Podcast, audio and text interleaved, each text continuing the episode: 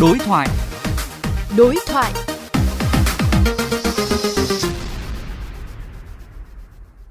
Thưa quý vị, ngày 18 tháng 6 tới đây, dự án vành đai 3 thành phố Hồ Chí Minh sẽ chính thức được khởi công. Đây là một sự kiện vô cùng quan trọng, đánh dấu một kỷ lục vô tiền khoáng hậu của ngành giao thông thành phố. Phóng viên Huy Hoàng đã có cuộc trao đổi nhanh với ông Lương Minh Phúc, trưởng ban quản lý dự án đầu tư xây dựng các công trình giao thông thành phố Hồ Chí Minh. Mời quý vị cùng lắng nghe.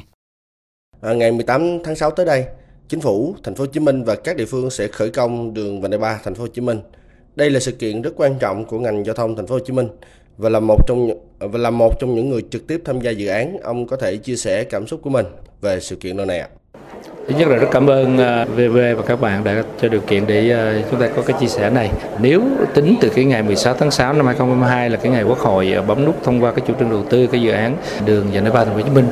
thì đến ngày 18 tháng 6 này thì tròn đúng một năm và trong một năm đấy có thể nói là tập thể các anh chị em mà tôi hay gọi là đại gia đình vành đai ba từ các sở ngành này quận huyện này, ủng hộ của thành phố nữa thì chúng ta đã vượt qua một cái chặng đường và với những cái kết quả rất là đáng trân trọng về mặt bằng. Mục tiêu là 30 tháng 6 chúng ta phải có 70% mặt bằng. Thì bây giờ cái tỷ lệ đó đã là gần 84% à, rất nhiều địa phương như Hóc Môn thì cái tỷ lệ này đã đến 95% à, vượt trước 6 tháng so với cái mục tiêu 30 tháng 12 năm nay. Như vậy đây là những cái kết quả mà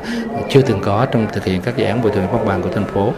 Tương tự như vậy thì cái dự án thành phần 1 tức là cái công tác chuẩn bị các vấn đề kỹ thuật với cái vai trò của Sở Giao thông Vận tải cũng như các sở ngành đã giúp chủ đầu tư trong cái công tác thẩm định, phê duyệt mới đảm bảo được à, đồng bộ với cái mặt bằng để chúng ta triển khai cái lễ khởi công và tiếp tục thi công ngay sau lễ khởi công này. Theo ông thì đâu là mấu chốt để à, dự án đường vành đai 3 thành phố Hồ Chí Minh có thể hoàn thành công tác giải phóng mặt bằng và khởi công dự án vượt tiến độ đề ra?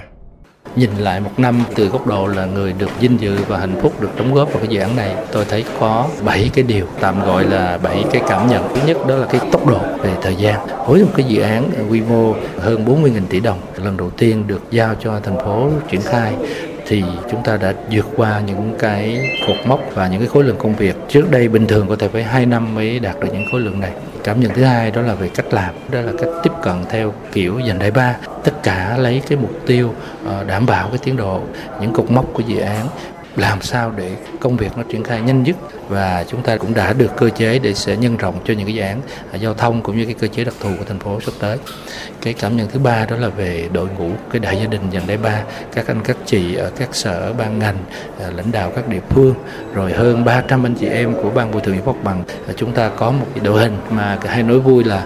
đã lên xe thì không còn được tên riêng nữa, mà chỉ có một mục tiêu là vì thành phố và vì dự án dành đại ba thì tôi nghĩ cái đội hình này rất đáng trân trọng và tự hào cái điểm thứ tư đó là chúng ta được một cái điều kiện tuyệt vời khi các cấp lãnh đạo bộ ngành trung ương, đảng, chính phủ, quốc hội đã đặc biệt quan tâm ờ, về vốn, về cơ chế, về chủ trương để chúng ta triển khai trong một cái giai đoạn ờ, đặc biệt quan trọng của thành phố cũng như dùng tới trọng điểm phía Nam. Tiếp theo đó là cái cảm nhận về địa phương. Ờ, khi chúng ta triển khai cái dự án này thì cái vai trò của thành phố Đức, Môn, Củ Chi, Bình Chánh là vô cùng quan trọng. Với một khối lượng như tôi nói là à, khoảng 1.669 trường hợp à, hơn 600 trường hợp bà con là tái định cư tại chỗ thông qua các cái chung cư hoặc là các đất nền các khu tái định cư thì cả hệ thống chính trị địa phương vào cuộc nó mới tạo ra được cái kết quả như vừa qua. À, một cái yếu tố nữa đó là lòng dân. À, tôi nghĩ rằng ngoài cái việc chúng ta đã tiệm cận được cái giá gần sát với thị trường cao nhất từ trước nay trong cái đơn giá và cái sự đồng thuận của bà con à, rất là mạnh mẽ đây là một sự chia sẻ của người dân chấp nhận hy sinh một cái phần lợi ích của mình vì cái sự phát triển của dự án. Và cuối cùng đó là cái yếu tố về truyền thông. À, nếu không có cái vai trò của các anh chị phóng viên báo đài thì chúng ta sẽ không đạt được đến cái mốc hôm nay sau dự án đường vành đai 3 với nhiều điểm sáng tích cực thì ngành giao thông nói riêng và thành phố Hồ Chí Minh nói chung kỳ vọng gì trong tương lai? Sau khi chúng ta hoàn thành dự án đề 3 này vào cuối năm 25 và toàn dự án vào năm 26 thì tôi nghĩ là cùng với công trình chúng ta có một cái cách làm mới, một cái đội ngũ đồng hành vì thành phố. Và như vậy chúng ta sẽ có một cái niềm tin là cái cách làm này, à, cái khát vọng này sẽ được nhân rộng cho các dự án à, giao thông trọng điểm khác của thành phố trong tương lai. Đặc biệt trong cái bối cảnh mà chúng ta đang chuẩn bị được Quốc hội ủng hộ à, dự kiến sẽ thông qua cái nghị quyết thay thế nghị quyết 54 vào cái 24 tháng 6 này. Cái cách làm mới này cái đội ngũ này sẽ cùng đón nhận cái cơ chế đó và đưa thành phố chúng ta tiến nhanh hơn nữa về phía trước. Cảm ơn ông về cuộc trò chuyện này.